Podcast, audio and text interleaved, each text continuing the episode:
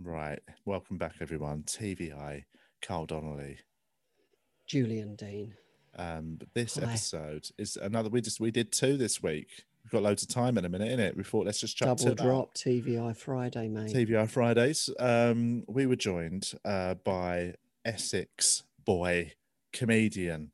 Um, he's not about by well, I didn't mean boy, but I separated Essex and boy there, which made it sound like it was two separate things. I mean like Essex boy, you know what he's, I mean? In- he's from Essex and he's a boy. he's a child. We've got a child. No, uh, he's um he's all man. comedy promoter, uh, radio DJ. Uh, Ross McGrane. He's a good. He's a good egg, mate. We have a good He's laugh. an all round good egg. we chat all sorts, parenthood stuff. You know, just general. We have quite a funny chat about because he obviously as a promoter, he sees a lot of new comedians, and we t- we have quite a fun chat about uh, our views on and uh, on new acts, what it's like to be an open spot, essentially. Also, should we give them a little disclaimer or a little trigger warning? Little trigger warning, yeah. you know, basically for some reason towards the end we got into a slightly longer conversation about abortion than we we meant. it was we didn't meet. I don't even know. I hope it I didn't up. come across like I had a strong view on it either. I think I you came across I like did, a American evangelical Christian. no, you didn't. Basically, I was just kind of I was just kind of like thinking aloud with it. I had yeah, I've Julian not formed anything on it. and asks just out of the blue asks one of the hardest questions to answer that you can ever be asked while recording a podcast and we just have a little chat about it and it's um you know it's very uh we we uh we well, I think we burst the seriousness of it with some badly timed jokes as we always do Yeah. but you know it was uh, just in case it's something you might be a little sensitive about you know maybe skip it when you get there but otherwise When you get there, just forward it, yeah. Just But I think it's it. all pretty palatable. I think it is. We didn't say anything bad. We just Abortion fans will love it, obviously. But Oh, they'll absolutely love it. But um, I think if anything, we highlight just how how tricky a topic it is. so we made go. it trickier. I think we've ma- managed to probably now make people really excited about what they're about to hear. Uh, but thanks to all our patrons for signing up. Patreon.com forward slash we are TVI. Extra episodes, uh, bonus material. Um, going forward, there's going to be a little extra snippet from the uh, that with our guests that isn't in the actual episode, just a little tag on at the end. Anything else? Little That's it, extra innit? 15 minutes for patrons. Yeah, man. Be nice, wouldn't it? That will be nice. Um, Little treat. but other than that, just Obviously, thanks, thank you everybody just for listening as well. Oh, it's yeah. nice, isn't it? You get you get all the stuff, mate. That we didn't snip the abortion chat out and put it on Patreon, mate. No, we, we say we gave it to going you straight for into- free. right. Enjoy us chatting to Ross McGrane. Bye, everyone. Thanks, everyone. Stay safe. Stay safe.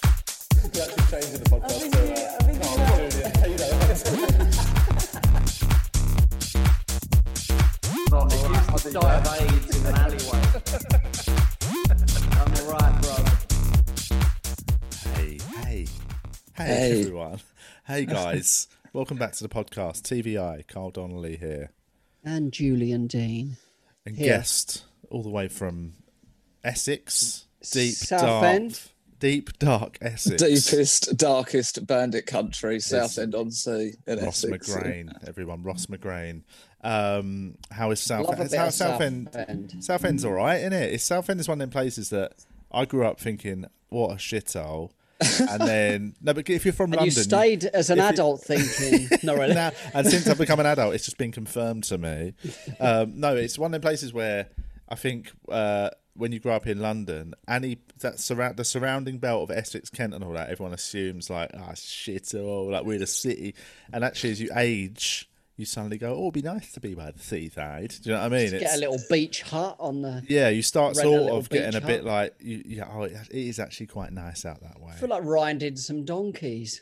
well, there's plenty of donkeys about, mate. um, I I really that's, like Southend. I, I only I only became familiar with it over the last few years, to be honest. I never went there as a kid. no, I, I used to go to Margate London- was our place if we went somewhere. A lot of people from London moved down here. Yeah, like yeah, my yeah. dad's side of the family are all from the east end of London, and you know they wanted to get Yeah. out by the sea. But Well, I, that's I, I like I love it here, man. I think it's uh, we're quite lucky to live by the sea. I It is agree, mostly I- a shithole, but you know, it looks like Miami Beach if you're. Well, it's that thing you can, I always think, you know, a shithole is much easier to take if you can see a nice bit of nature. Do you know what I mean? Like absolutely, yeah. Yeah, yeah. I thought you he was going to say a nice bit of nakedness. a nice bit of s- grunt. No, um, I- uh, but no, yeah, I mean, Nice if, if you of live at a skin. sh- nice, nice bit, of- if you live in a shithole at the bottom of a mountain, yeah, it's always that thing of look up and it's nice, isn't it? But by the Yeah, sea, yeah, yeah. I mean, Southend's not, but Southend's all right, isn't it? Like there's nice parts. I've got mates who live on Leigh-on-Sea. That's lovely.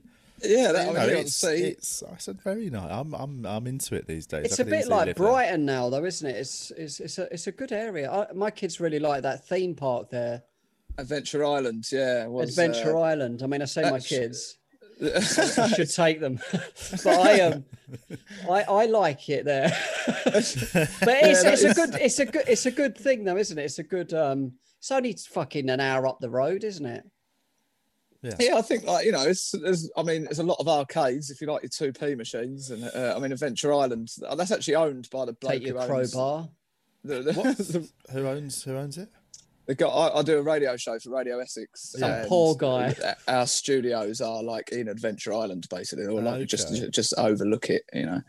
Um, and yeah, I mean, it's it, he's got half the seafront, the Sea Life Centre, and all that, and it's, it's all right. To be honest, when you live there, you don't really go down there. You know, you go down there for a walk, but you don't like spend Yeah. three grand in the arcades. Have you been to Black? Have you ever been to Blackpool? Yeah, I have. Yeah, when I was a kid. Oh, right. See, I didn't, we never did that Blackpool when we were a kid, but I did my last gigs before everything shut down back in when was it? It was uh, February, last weekend of February uh, last year. Before the like before ev- like yeah that was when coronavirus was just a thing on the news and we were like oh we'll be fine and next thing you know it's shut but um it was in Blackpool and I fucking I loved it it was a bit there was a definitely it's a bit bleak in the sense of you can tell that it's not doing well economically and that but the seafront's lovely and you know when the loads- audience are not laughing. Oh, I mean, the I think- first night we were there, the first night we were there, me and Red Richardson were doing the gig. There was a proper dust up in the gig, like audience fucking punching each other. It happened at the end of the show. There'd been Oh. some, there's been some stuff going on throughout the night between one group who were being dickheads and everyone else hated them. And at the end of the show, they weren't too, they weren't that problematic though. It wasn't like they were just. I think they were annoying other people in the audience more than they were annoying the comedians. And at the end of the show, well, this um, basically, I think somebody just said something to the woman from the from a couple who were being a bit noisy and said like, "You, you that was out of order. There, you should have." kept your mouth shut during the gig, and she tried to get Larry. And I'm not endorsing this, but somebody called her a fat cunt. and, and needless to say, that is so- Apologies for the language, but that it. If somebody, the guy who it was his wife that got called it. That cut, bet that cut through everything, didn't it? Just like- mate, he lost his mind. And, uh, even if he, even if he agreed that maybe she was a bit chatty during the show, if somebody calls that, if you calls your life partner that, you've got to a just. fat Fine. There's not cunt. many avenues to, to get out of that. Well, you've got to fight. You've got to have a fight. Then, yeah. I mean, He's the no- only one can't- allowed to call her that. You know? That's his I'd pet name.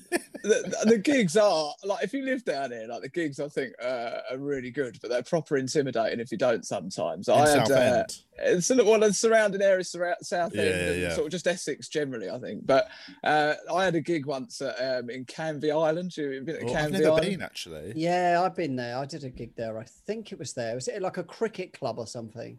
No, there is a cricket club there. Yeah, you might have Cupids, not Cupids. What's it called? Cupid's Cricket. I can't remember what it's called. Yeah, there's a Cupids Where- football club. where love- Where love thrives. but there's this place is called the Monaco, right? And it was on the seafront, and it's uh, it was above a cinema where you could go and watch a film for like two quid. The thing you've got to know about Canvey Island is, is that everybody It's knows a film that's everyone. on telly, though. It's, it's Basically, Channel 5's on.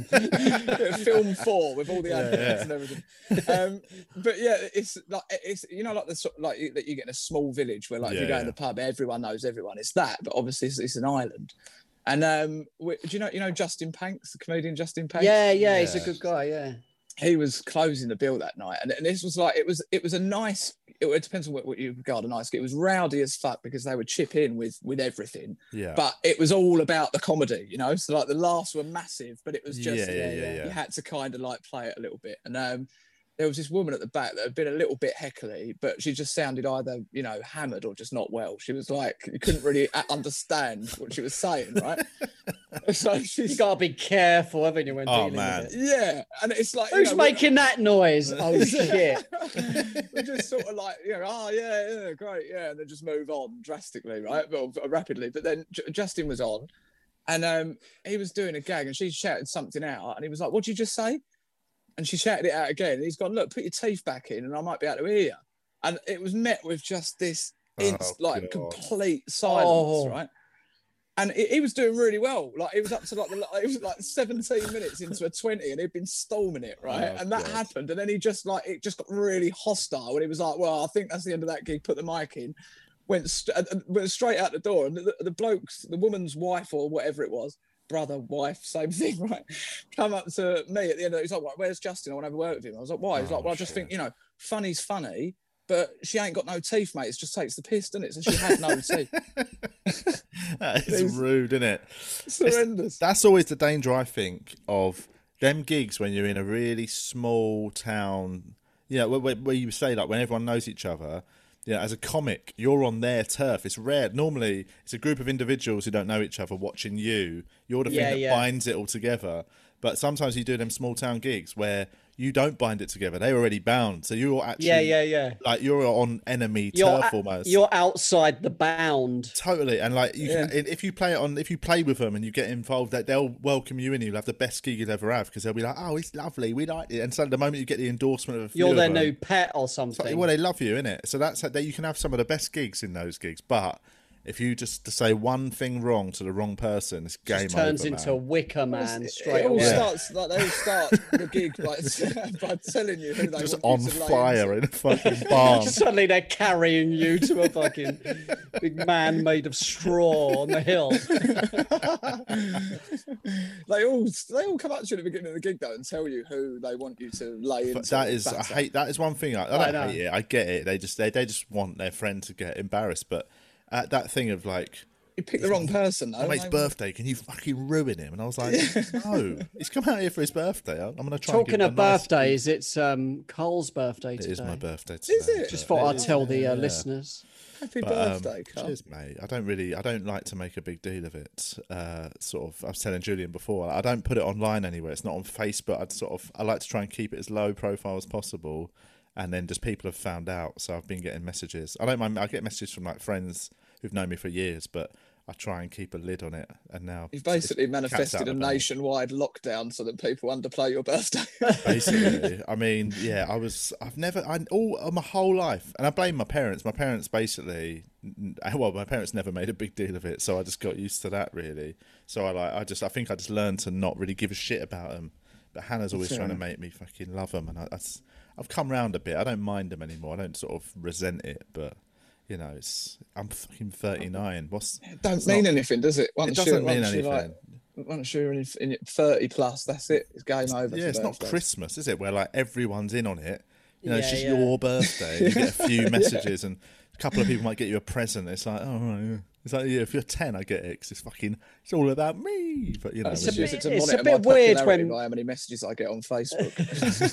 I was just saying that to Carl. Like, I, I never get any, but I, I don't have my birthday on there. I realise um, that would that will it. yeah. affect it. I think. that'll do remember- it. I remember being at a gig once and I left my phone recording on one of the tables, and one of the other comedians on the bill, James Beatty. I don't know if you know Just James. Right, yeah, slagging yeah, you I off before while you were on. um, a, no, mate, I- I've got plenty of stories about that. Oh mate, I've done, I've done that by accident. Yeah, Brutal. exactly. Yeah. Uh, Oh, I'm on an shit. open mic gig, a weekly open mic gig, and I'll be at the back, you know, just r- basically rating the comedian that's on stage to someone turn around and there's a phone Oh, on a tripod. Oh, Just uh, smash it to bits. and Say, sorry, mate, it's Essex. What do you expect? me and Wendy Wason did it once at the Newcastle stand. We were just like, uh, we, were, we there was basically this new act. It was a bit annoying, and uh, had quite a sort of bit of an ego on them. And they were on stage, and like we'd had, we'd had like two nights with them already, and we were just like, oh fuck this guy, man. and they, they were on stage. They were Oh, on stage no. just, and we were just digging out every bit of material the person did. Oh. Me and Wendy were just like taking Oh, taking the piss. And then, um, and then we just, we both at the, at the, exactly the same time we were both laughing at something, and we looked down and like literally on a table a foot and a half from where we were talking was a little recording device, and we Oh, were, no. horrible, isn't it? and we then did this whole thing for the next five minutes of like pretending like then we got we made it so ridiculous that we were like acting like we knew it was there the whole time and we were doing it on purpose Genius. They must have thought at the beginning if you were saying like they must have thought, oh, th- like when you're slagging off at the beginning, it probably sounded quite genuine. oh it was it, yeah 'cause it was a hundred Especially percent if you're- especially if you're That'll picking do apart his actual material. so it must have gone from that, like sounding really, oh, they're f- if the, if they're lying, like they're being a bit harsh with the Yeah, yeah, material, yeah. And then to really general. Yeah, Like, like, it's, and it's um, also you- ended up. It was probably like seven or eight minutes of recording. It's like they really committed to this joke, man. Like, My mate, my mate filmed me at a gig once, and he did it as a joke the whole way through oh, my that's set. funny. Um, Maybe Yeah, they were it's brutal, serious in the beginning. oh Yeah. yeah. The tone changed about a minute in. Actually, I heard him go, "Oh shit, is he recording?" Um, but yeah, it's um, you kids. What you obviously you run gigs as well. Uh, yeah. What you must see some absolute doo doo in it come through the door. Not to get Yeah, like because yeah. you you like I always think That's where we met. Yeah, um, it's doo doo. Yeah, sorry. My, But I- you Julian do- headlines your doo doo comedy night once a month. That's what it's Um, called. Yeah. uh, but no, but it's that thing of I think that would be that would be well because it's hard enough. I think as a comedian when you're established and you've been going a while, you know, you'll be on a gig with like you know open spots and that- that's it's great seeing a good open spot. But when you see it, like when there's a bad one, you just don't know where to turn. You don't know what to say to Yeah, it's them. awful. But you're a promoter, so they're going to actually sort of almost contractually have to talk to you afterwards. They're going to come up and ask for advice. And so, what's it like? There's- Suck your dick. For the most part, it is. Uh,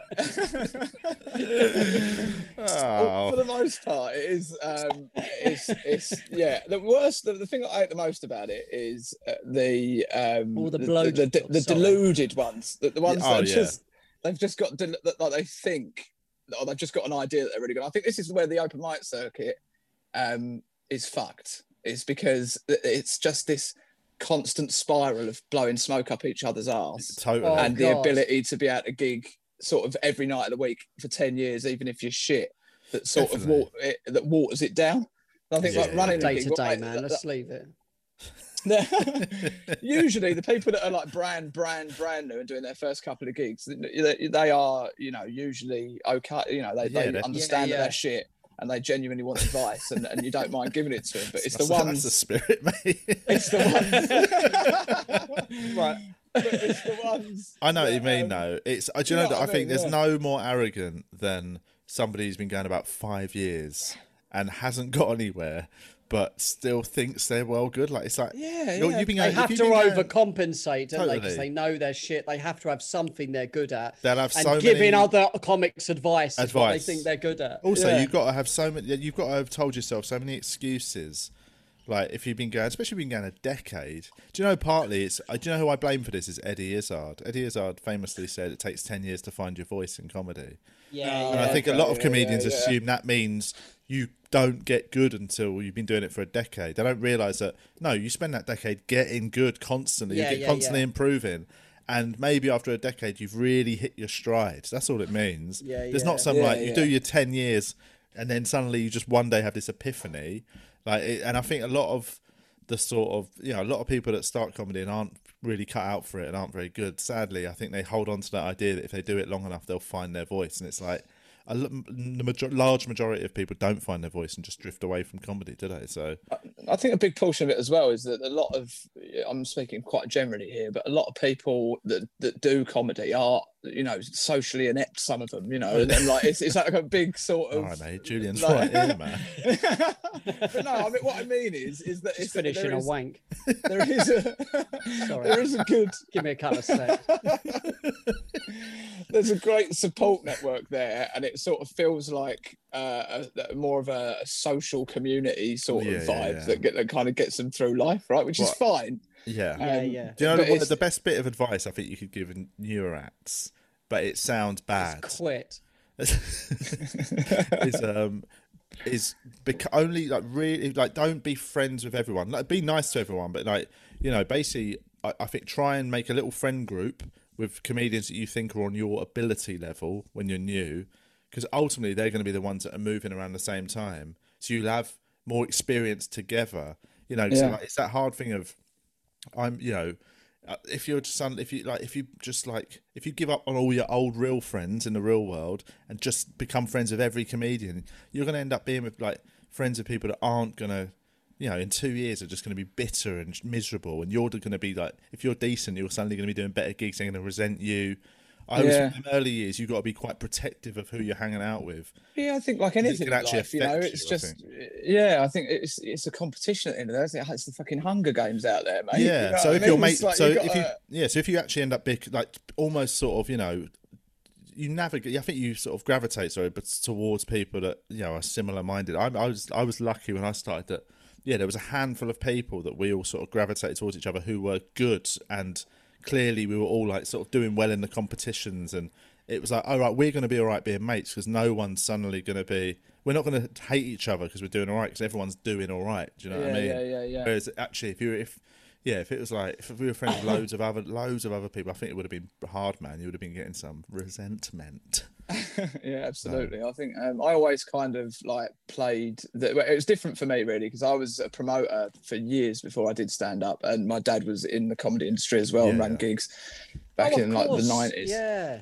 um and yeah I so when i started doing it like i'd i'd kind of like had an idea of what i thought the circuit was which was like the pro circuit basically and i remember yeah, when yeah. i started doing it all the comics that i knew were like oh you wait until you get on that you know all the gigs are shit and you got to do all these shit gigs because i had some contacts my first like three gigs were actually really nice my first gig was out, outside the box for math Yeah, yeah, yeah. Oh, um, wicked. and then I did one at Thames Ditton just down the road for this class comedy, and, and then my Oh, yeah. third one was at the Joker Club in Southend, which is like an Yeah, yeah, institution. Uh, and then my fourth one was in this pub in Braintree where there was like 16 acts on, one person and a dog in the audience. Literally, I'm not oh just my making that up. god, And um, and I walked in, I was like, oh, so this is what they're talking about. that's it's, Uh, they're, the, they're the funniest. Like them when you look back at those times. Them Yeah. things when you'd walk in and you're when you're an open spot, you see like there'll be three people in the in the room, and you'd be like, "Yeah, but that's fine. We'll just roll our stuff out." You know, it's Still so, workshop, it's so yeah. giddy. Whereas now you would just be like, "I am out of here, man." Fuck Well, I think that that was the can't believe how because I- nervous I, was even in front of three people before the gig. It'd be like Yeah. it's Yeah. Wembley.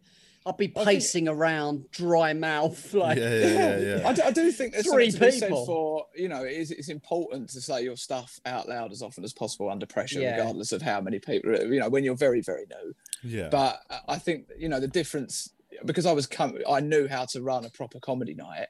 I could set up an open mic night that would be a decent. You know, I'd understand what it needed to be a decent and successful comedy night. You know, not the simple things like being in a different room to where the main bar is and all that stuff. Yeah, that, you yeah, know, when yeah, you're a yeah. brand new act and you don't really understand, you're just oh yeah, let's just let's just stick a mic here and we'll just Oh have it in the, in the I pub on did a some Thursday. absolute yeah. horror shows, man. I remember doing a Mirth Control gig. It was in it was in Essex somewhere in a pub on the like it was on the seafront, and we were, there was two bars. There was one side bar which looked lovely for a gig, but they'd put it in the other one which looked like a little tiny little nightclub. Everyone was just sitting around the edge of a little dance floor, and the mic was uh, the mic lead went behind the bar.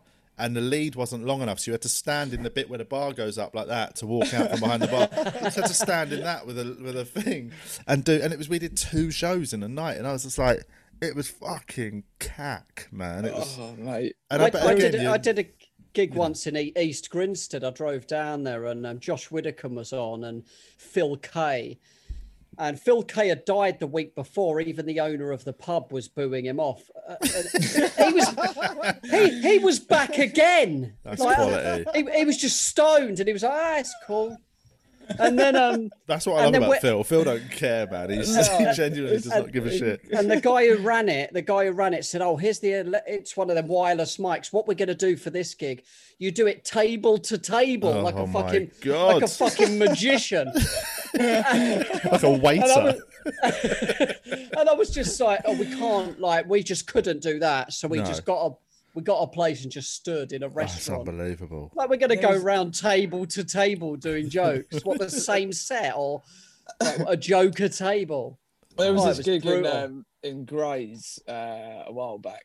Um, it was, I was probably about two years in. I just started getting sort of paid middle work and stuff like that. And um, I got that this was a paid gig at this pub called the Traitors Gate, right? And it was a, like, first of all, caveat: the people there were nice people that run it and everything else, and they really wanted this to work, right? Just in case they they uh, they see this, but it was like it was it was a pub like in Grays on like a sort of semi high street opposite a sex shop that was called Fifty Shades of Grays, which is fucking amazing. Um, but you'd walk in, it was like a Thursday night, and there was just you know the live bar, a load of Thursday night pissheads in there basically, and a microphone in the middle. No seats for people to sit on other than the ones that are built in. And there, there was a paid MC, which was me. Uh, they had, there was a, a like a paid headliner for like fifty quid or something, and then um, and then just all open spots. Fucking anyone who hell. applied for it, and it was like, you know because I, I, I, I was quite a competent MC even then. I could like you know get by, and then but the acts, seeing these course. acts sitting like- on the table like the be like opening bit scene of World War Saving One, man. Ryan, Each one just I mean? going over the top, getting gunned down, and exactly just. Jumping out Send the another chopper in wave over. Vietnam. like sitting there in the, in the U-boat, just like kissing the cross and I putting up know. over the side before they go on. Oh man, Um, yeah, there was um, a couple of acts like got threatened on stage and all sorts of that gig. It was Oh, fucking fuck. amazing. unbelievable. Unbelievable. Anyway, but let's not let's not reminisce about shit gigs.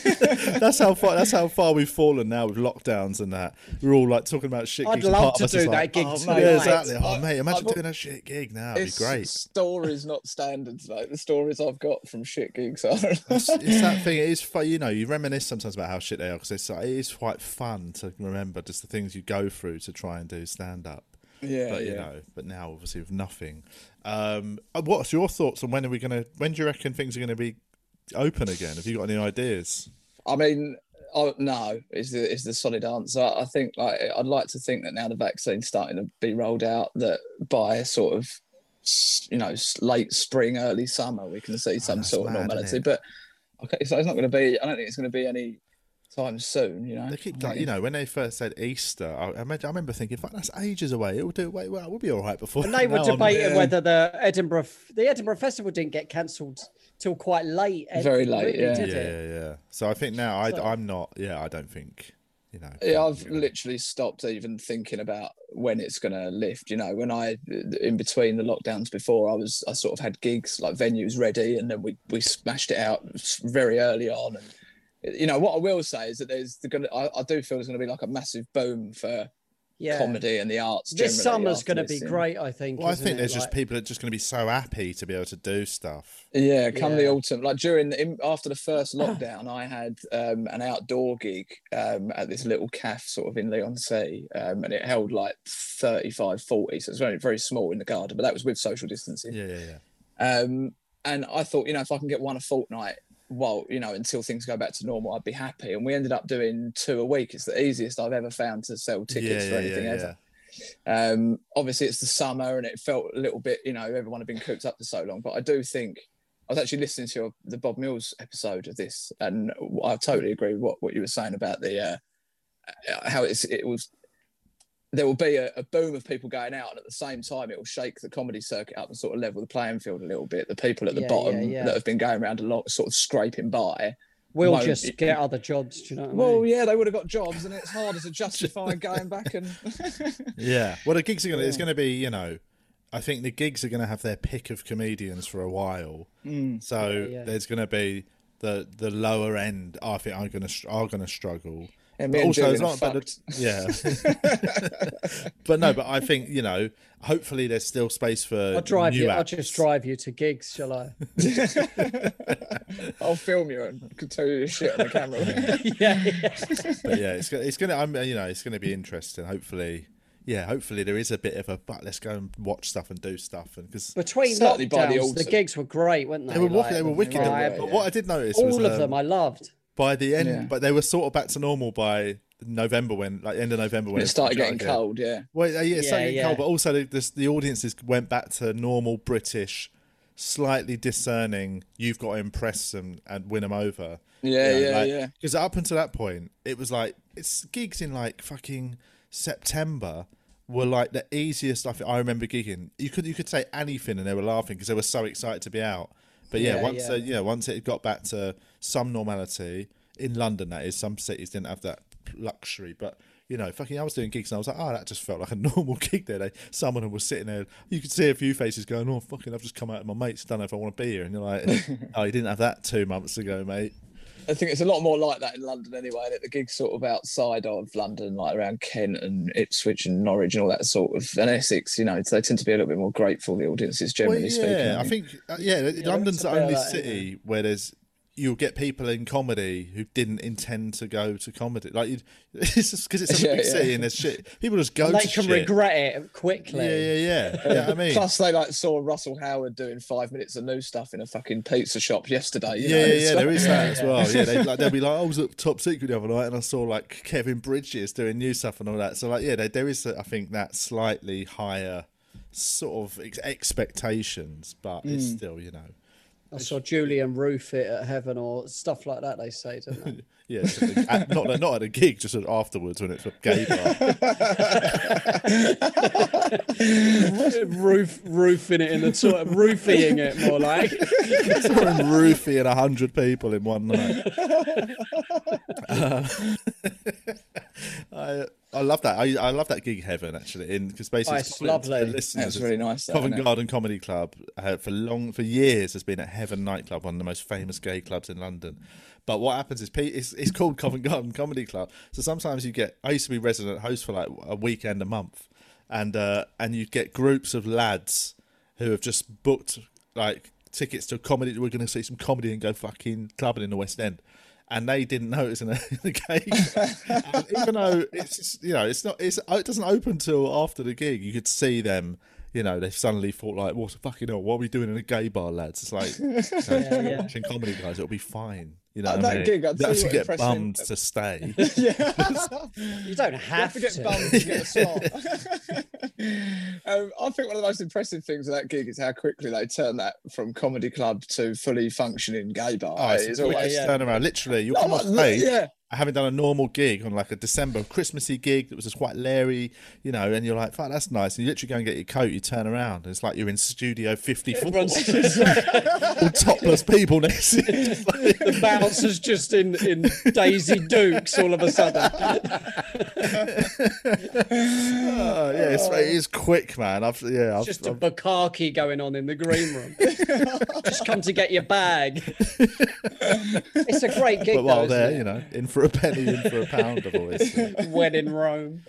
um yeah it's uh, it's funny but i do find that funny sort of you know it's sometimes a generational thing i remember like yeah i've done that gig where i've seen like a group of like 22 23 year old lads maybe from like you know sort of your kent or something into Yeah, london yeah. for the night mate and suddenly they just genuinely once once they realize they're in a gay bar they they so they go so sheepish and like you know they're out of their depth and it's like what But they don't check in on Facebook, do they? yeah, no, exactly. But it's like, what do you think Yeah, going to happen, mate? It's just literally, you're just in a nice bar. So you probably just end up having a good night surrounded by nice geezers.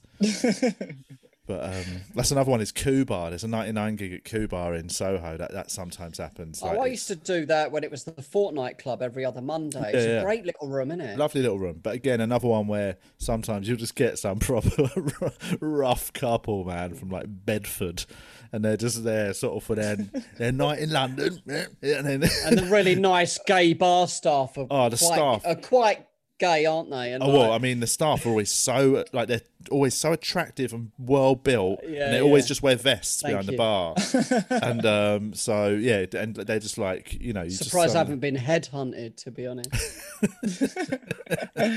Your biceps must be massive, lifting that huge jug of water up to your face. I know. Three It's- times the it's size so of your big, head. isn't it? Is that, that's It a two liter, a isn't regular it? size bottle. Two point two, yeah. Point 2.2 liter. Do you do the whole thing in a day? Um, that's what I got it for. That's what, yeah, I haven't been on point lately because I've been teaching, I've been homeschooling every day. Oh, so I'm nightmare. studying at the night. I haven't Have even got, got a kids? GCSE. I've got a kid. Yeah, yeah, five. Um, how old? Seven. Five. Oh, five. So I don't know why. I Oh, that's all right. there. That that that works. That's not that really homeschooling's homeschooling, nice. is it? That's just having a No. chi- your kid around the house. No, yeah, you've got to teach no, them no, shit, you say that, mate. mate. I- We've got like a full day's worth of fucking work Really? on there. and It's, still like- it's, not- still it's- it's still effort and stuff. But when you've got that- two who are in It's- GCSEs yeah, yeah, and yeah. you've not got one, I basically I'm spending one till one in the morning learning GCSE, and I'm I'm really uh, I'm loving it to be honest. Yeah, yeah, yeah. It was so daunting. I was like, oh shit, and I really old are your to kids? Um, Bo is 15, Verity's 14. Um, Right, and yeah, Verity's in the proper top work, set in maths. It's the only time I thought, why is she in the top set? Yeah. yeah. God, why can't she- why can't she be Dumbo, man? But she's picking it up. So I'm I'm studying it the night before and then teaching her it the next day from I'm talking scratch. Like That's, I mean, it's pretty fun that you're revising Yeah. at night for. Yeah, yeah, Basically, I'm you're basically I'm- doing yeah. your GCSEs in. yeah, theory, exactly. Like I'm do- last night till 1 a.m. I woke up at seven. I'm straight on it again, like looking down. I'm, I'm send I'm sending my work to a maths teacher, and he's sort of um, giving me feedback. No It's way. wicked. Yeah, and is then and then I'm taking it down to her with in my pad and on my maths and taking it down, and I'm going. But where I'm teaching it, that that's the best way to learn it as well. So it's Yeah, yeah, yeah. really going in. Yeah, And, yeah. um, you I might get honestly- an honorary GCSE. Well, I'm. I think I could fucking after this. There's a lot to learn yet. I'm just doing like algebraic equations and stuff. But after that, like geometry and the other shit, I'm gonna fucking nail my GCSE. oh, I, yeah, it's more of a, it's yeah, it's just, it's a lot of pressure in it. I mean, there's more pressure for you there, but I find Oh. like just the frustration for me. Like, you're, at her age, she's learning how to like blend words together, and she's like, she's super bright, but it's like something that's so simple to you, having you know 33 years of speaking words, is like so. For example, you'll be like, okay, so look, this is the word duck. How do you spell duck? So d- sound out the letters, and it'll be da, ah, k. And it's like, right, so what's the word? And it'll be like car. it's Yeah, like, yeah. no, you're like, you No, stupid, fucking what? You You stupid just- piece of You shit. fucking dense fucking. do it again. it's like, oh, the first time's cute. The second Yeah, time's yeah. like, oh, okay, yeah. But after the 19th time, it's like, It's a funny. I read um I read a book last week called The Gentle Sleep Book. It's a, it's quite a well known book about about children sleeping, and uh, like it's for parents. It's not a creeps book. How not to wake them. How to watch them quietly. Um, no, it's yeah, it's it's How for to parents. get what you want. and it's I I loved it because it's all about uh it's basically uh, it's about the concept that parents obsess about getting their kids to sleep uh, earlier, get up later. You know, this whole idea of sleep training and all this with babies, and we've got this culture where we are really quick to expect children to get on our terms. Whereas actually, that's not the problem. Kids sleeping isn't the problem. They're just growing. They're gonna they're gonna Yeah, fucking yeah. sleep how they sleep. You know what I mean? The problem is our expectations of them. You know what I mean? So actually, yeah, yeah.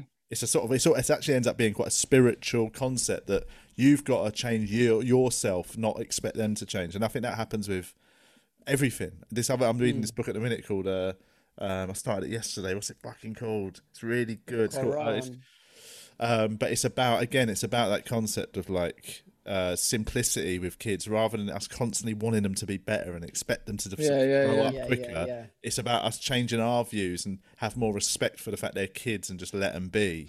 Definitely. learn I think from them. that's one thing that I think has been really positive about this whole situation is Lot- just having definitely. th- this time at her age as well. Most cultures don't even send them to school till they're seven. It just seems very young to be putting them into the system and Hmm. sort of, you know, on the production line of, of being what, you know, society tells you a human should be. I just think that at her age, you know, we're doing the schoolwork with her and that, but we're not like doing everything. We're doing a little bit in the morning and Yeah, she, yeah, she yeah. likes she well, she's fucking streaming games on YouTube, mate. I'm sitting there moderating her comments for her. Yeah, yeah, yeah. She's five yeah, years yeah. old, you know, but that's what that's what she's passionate about. I'd rather she had like an hour a day doing that and you know a little bit of crafts and a little bit of painting, a little yeah, bit of yeah.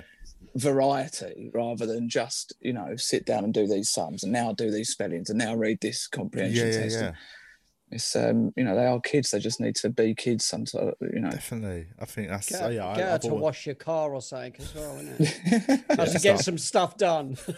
get her on the production line making shoes, start selling. Making some Nikes. She's picking the dog shit up in the garden as we speak. Oh, good. Would you run out of bags or something? Had to get her She's to do working it. But yeah, it's, it's I, I'm well, I'm well into all that sort of fucking. Even like I know people that my brother, like my brother, you know, he's got three kids, and yeah, he's they they're all like the, the two boys are a bit older, and then the, the girl girls like sort of much younger. It's quite stressful, man. They're all running around, and the boy, like you know, it's they're great. They're all great fun, but you know, sometimes it's, you sit there and it's like there's so much going on that I thought my brother would hate lockdown, you know that. But even he said he goes actually just being forced to just all be together for that length of time. He Yeah. goes, he's really appreciated it. It's I think it's it either actually make you or nice. break you as a family. It sho- it? I know. yeah, it shows you, doesn't it? When you ha- absolutely have no choice, you have to accept it and embrace it, and you can find the good things about it. But then eh? surely that says more about the fact that our life before lockdown was like, you know, the reason we thought everything was stressful. Uh, and like you know, home life was stressful with all your kids and all that stuff. Yeah. was because that's what you're just expect. You're just told that, but the moment it's taken Yeah, away and you're actually forced to just all be at home together, you're like, oh no, this is nice. This is better, isn't it? Yeah. yeah, yeah. You know, this is nice. Obviously, take. I mean, I, I do live on my own, to be fair, so I have got true. that. Like, I can, I can get away, um, and it's like, oh god, the, yeah, I do. I, yeah, I, I don't know how, how you do it with more than one kid. Like, like the idea of having. I mean, Well, I've yeah, also I'm got their that as- need- as I've only got a baby, but like, yeah, I, I already like people start saying, you're gonna have another one?" And you're like, Yeah, yeah. And Like, she's no, seven mate. months, and I'm like, at the minute, absolutely not. Like, I, 'cause I Half a love kid her. would probably do, mate. Yeah, but she's quality, and but also I just want to, I want to dedicate my time to her. Like, I don't. You know, I don't want her to Yeah, get yeah, to yeah. fucking 18 months and suddenly I've got a new one that I'm like, right, fuck off you. I'm looking after this little baby. I mean, the good Well, thing about that though, they can they can kind of keep each other occupied. I, as yeah, they totally. grow I a mean, I know there's benefits, you know. I suppose I, I reckon my view would be different if me and my brother were really tight and like spent like yeah, but my, we're age quite different and like we're not, you know, me and my brother get on, but we're not mates. You know what I mean? Hmm. Julian, is Julian frozen or is he just got really high all of a sudden? This Is just? no, he really does look like a Banksy, doesn't he? he does. Look, what's that? I mean, you- That's better. Oh, That's there it is. better. what happened there? I don't know. Uh, you two just- froze. You frozen. The funniest, like your face went like that for like a minute. Oh god, I hate that so much. That's all right. I'm gonna, I'm gonna blow that up and use that as the new logo. um, but yeah, like I think me and my brother, like sort of, we were just, we were just too different. We were never really matey growing up, so I've probably got a different view on siblings as people that are well tight with Well, theirs. You know what I mean? Yeah, I, I get on really well with my sister now, but there's like when we were kids, there's five years difference between us. I'm the eldest, and we just hated each other, mate. We just fought like cat and dog, and I think like I don't think there's obviously a window, isn't there, where you know You they occupy each other. um, but yeah, I mean, at the same time, it's just. Uh, I think, yeah, like I agree with what you're saying about having to, about being able to just devote all the love you've got to one child. I think that's important. Yeah. And at the same time, a bit of your own life as well, you know, like the idea of when Lexi was like three and people were saying to us, oh, now's the time to have another one. We were like the idea of Right, going now's for all that now's the again time to now. go fuck yourself, mate. I'm Is that- sorry. now's the time the for time you to to, get babysit the- Lexi and for us to get the fuck out. Yeah, yeah. yeah, I don't know. Yeah, I just I can't even imagine how hard it would be. Like, because it is we're we're we're we're pretty chilled and like, but even then, having a seven month, we still haven't slept for seven months. You know what I mean? We're still Yeah. like, there's like, but it's yeah. I just think it too would kill me. I think. Yeah, Holly, my other half as well. She breastfed Lexi till she was two and a half, and uh, Yeah, like yeah. she would, she would want to, she wouldn't want to give another, her, another baby that we had any less than that. So, and it's Yeah. such a big thing for her body to go through, Oh, like a man, ma- that's- huge sacrifice. It's I know, ridiculous. yeah, I know. It's three blokes here talking about this, but my yeah, my wife, is, she's still yeah, she's fully breastfed. The baby is, and like you know, seven months of it's. I mean, it's well impressive to watch. Like yeah, yeah. I- really you know, the thought of me having to just do something every Yeah. couple of hours for seven That's- months. I just Well, yeah, and you know she had like the you get, you get you get infections and that she had to go through. I will. I mean, we've been lucky. We've had like, it's bit. uh, Hannah's had it Um, pretty stress free. Like she's none of that stuff, but it's still just the time constraints and the. Well, yeah, and they've got to do all the night feeds and all the well, all the feeds. You But know, that, I mean, that which- is Yeah, the yeah. as a bloke, I've never been so happy when Hannah was like, "I want to exclusively breastfeed." It's like yeah, I know, it. I like I've got my NCT friends who, you know, that from very early on, if they were bottle fed, would be up doing night feeds and and like and I was just there, Yeah, just yeah. fucking, just sleeping while Hannah's breastfeeding. That's- you just wake up when the baby cries. And you're like, oh, I wish there was more I could do. sort Yeah, totally. And there was mo- early doors. I used to have moments of guilt when I was like, I Yeah. I, genuinely do wish I could do more. But then as it goes on, you're just like, well, I've got used to the fact there's nothing I, I can can't. do. So I'm going. I'm Yeah. going drinking. So Does she? copping some more Z's, mate. Do you know it- brasses are open in lockdown? she um yeah the only thing i think i, I missed I, I missed sort of ever feed and having that sort of connection with it do you know what i mean did she did she express did she Well, yeah. So we've just recently Hannah bought this. It's fucking everything's well expensive funny, with isn't babies, man. Like she bought this pump that's two hundred quid, right? But it's very discreet, and you just put it in and like that. Yeah. And so while you're feeding on the other one, You ever stuck your just dick in it? put it on my batty hole the other day. Actually, Feels nice. just pulled the shit out. I, um, no, it's, it's disgusting, isn't it? Um, no, but uh, it, it just yeah. So like, it, it's really like the reason it's expensive. It's very small, but it's very effective. So she's put it on one, feed with the other, and it just fills up. And basically, I've had, so I've done a couple. Like we're, we're only using it as you know the odd now and again to see yeah yeah you know if it works but like it's it is weird it is does feel quite nice i've done a couple of daytime feeds where i've just sat there with her and it's you do feel Yeah. a connection lexi just wouldn't take the bottle she just wouldn't have it anything other than a nipple in her mouth and that Yeah, and she just wouldn't you know I'm the so same. yeah i was gonna say Don't blame sounds you like know. somebody i know but um but yeah so I, I never had uh, that side of it but then i suppose it's a small price to pay for not having to get up at three in the Yeah, morning and yeah, feed yeah. a kid definitely Um, And they're getting I- the best nu- nutrition from breast Oh, milk, man. obviously. yeah aren't one they? hundred percent. Yeah, it's the best thing they can have. You know. Yeah Um, it's a hard one that isn't it because you feel like when you sort of you don't want to say it too much because like you know it sounds like you're digging out people that aren't Yeah. doing it you know what I mean Which is not the bottle case at feeding, you're like oh that's great you're bottle feeding so you're trying to kill your child Yeah. obviously you're not you saying don't. that It's you don't love them. Okay, no, that's fine. yeah, but that's what it sounds like essentially. is Even though you're just yeah, saying, no, I get that it's hard for like you know. And there's also there is also very good like milk replacements, I mean, yeah, it's, they're fine, isn't Yeah. it? Look how many people. I reckon I was I was bottle fed, and my brother was breastfed. I was So bottle was fed, I- yeah, which I is rude, man. well, yeah. My mum just breastfed him and then went fuck this one. but um, so I, I just yeah, so I know yeah, I'm I'm all right. I haven't got any major any major health problems or anything, so I I feel tell, like I, I tell you what, I saw that absolutely blew my mind. It was this thing about breastfeeding where they showed um, the, A the, tit. the, the- yeah. I mean, that I was just the thought it was part amazing.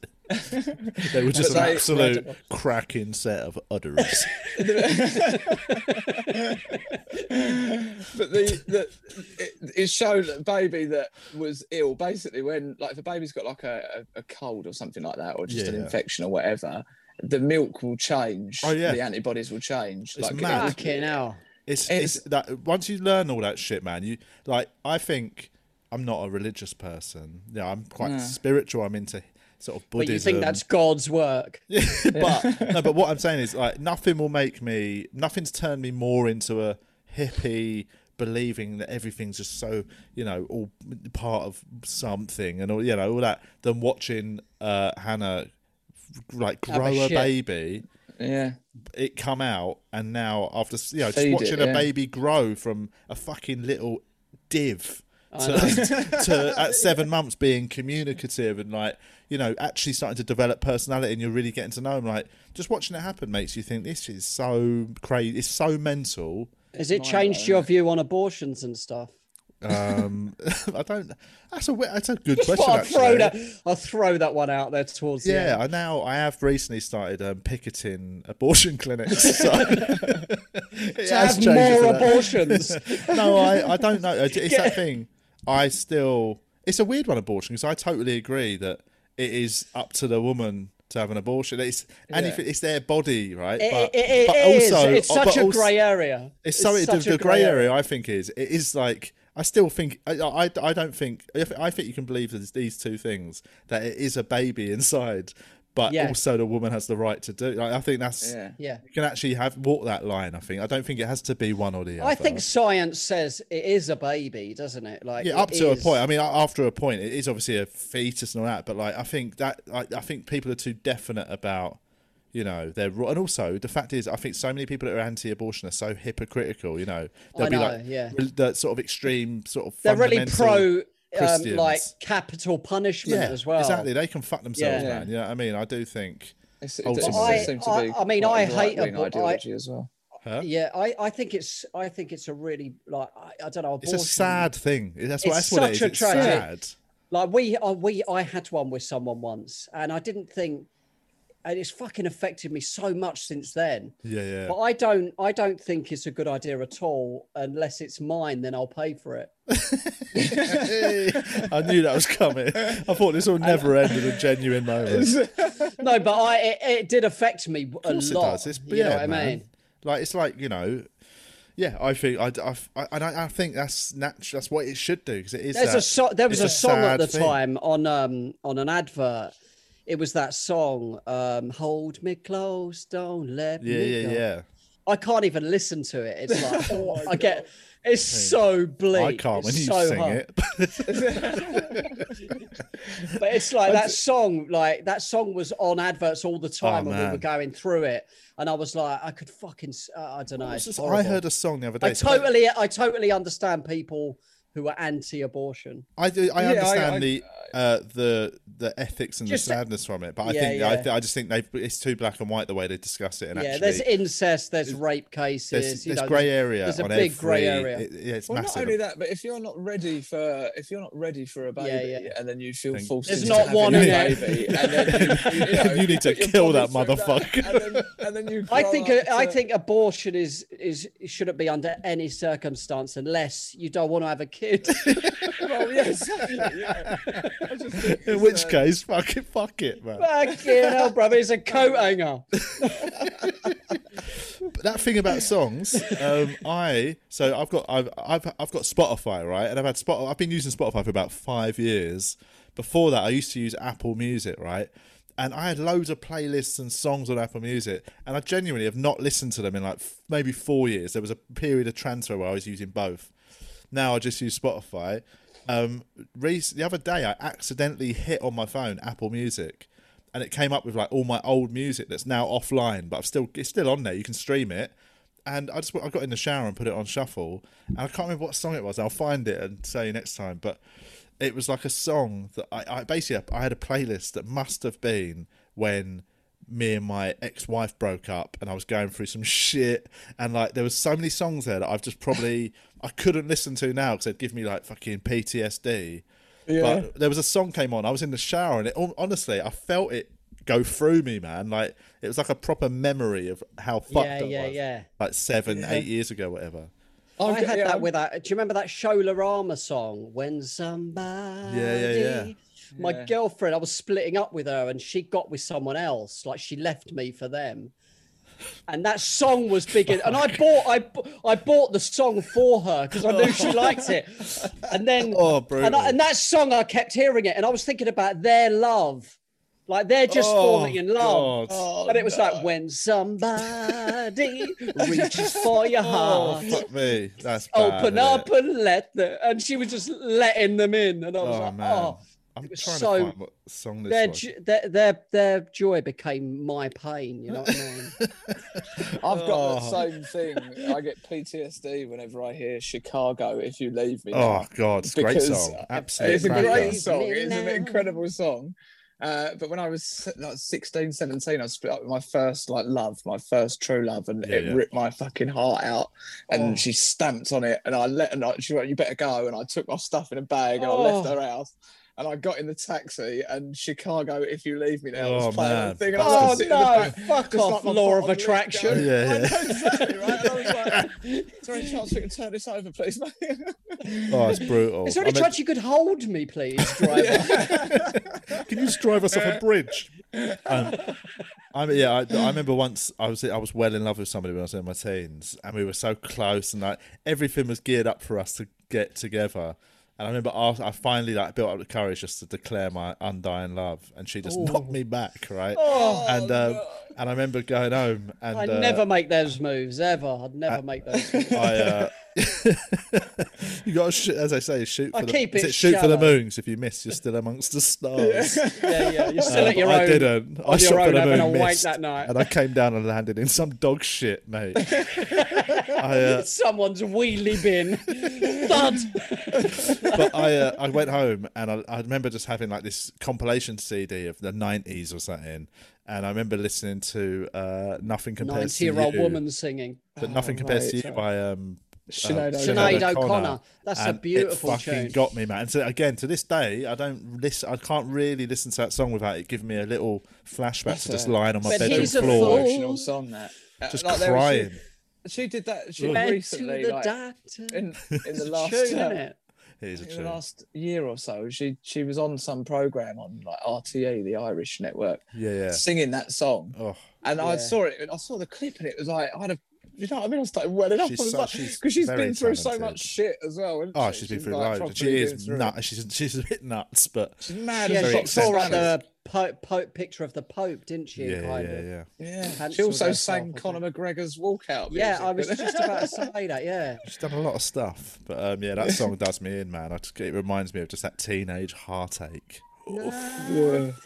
Um, right, we've got to wrap this up. Um, I've got I've got to shoot off. That's two. Like last yesterday's we, we did an episode, recorded an episode yesterday. I had, to, I literally just wrap it up so abruptly because um, my Ocado order showed up. it's the most wanky reason ever. Today I've actually got to have a Zoom uh, with some friends, birthday Zoom with Oh, some friends in eight minutes.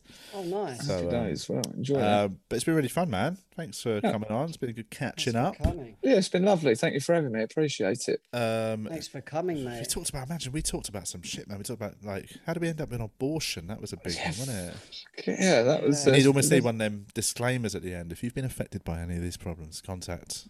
Don't contact us. We are not the right people to help you through that. sure, this isn't uh, the only thing to start in Canvey Island and end in abortion. Well, yeah, we I know. might, we might hell. stick a disclaimer for the abortion. What do you reckon? In, we'll do it in the intro, innit? A little Yeah. trigger warning. Yeah. If you like, or we could say, if you like abortion, then listen. But um, it's yeah, obviously.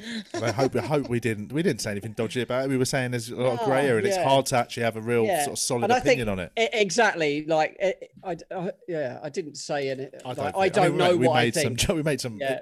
uh, Yeah, but yeah. dodgy jokes, but that was to sort of soften the uh, soften the blow. There's three white men talking about abortion and shedding their opinion. What could possibly go wrong? Exactly, mate. 2021? it's 2021. um, right. Um, thanks to everyone for listening. Thanks to our patrons for signing up and they get extra Thanks, stuff, patron. extra episodes. Dot com slash we are TV. But you can find Ross. could- Where can they find you online?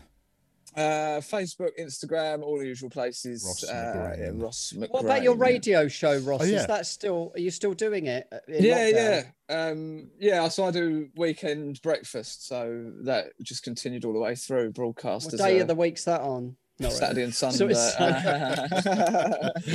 Uh, Weekend breakfast on a Monday and Wednesday. Um, so that's on Saturday and Sunday, is it? Yeah. Yeah, but I picked up a fair bit. Like we, me and John Oakes, who I do the show with, picked up quite. He's a comedian as well. We, we picked up quite a few sort of cover spots for the weekday breakfast and Lovely. that Oh, during nice.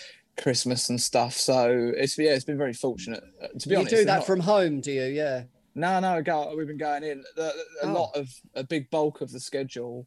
Um, have It's been an doing it illegal from home. radio station, then, is it? Yeah. It's COVID FM.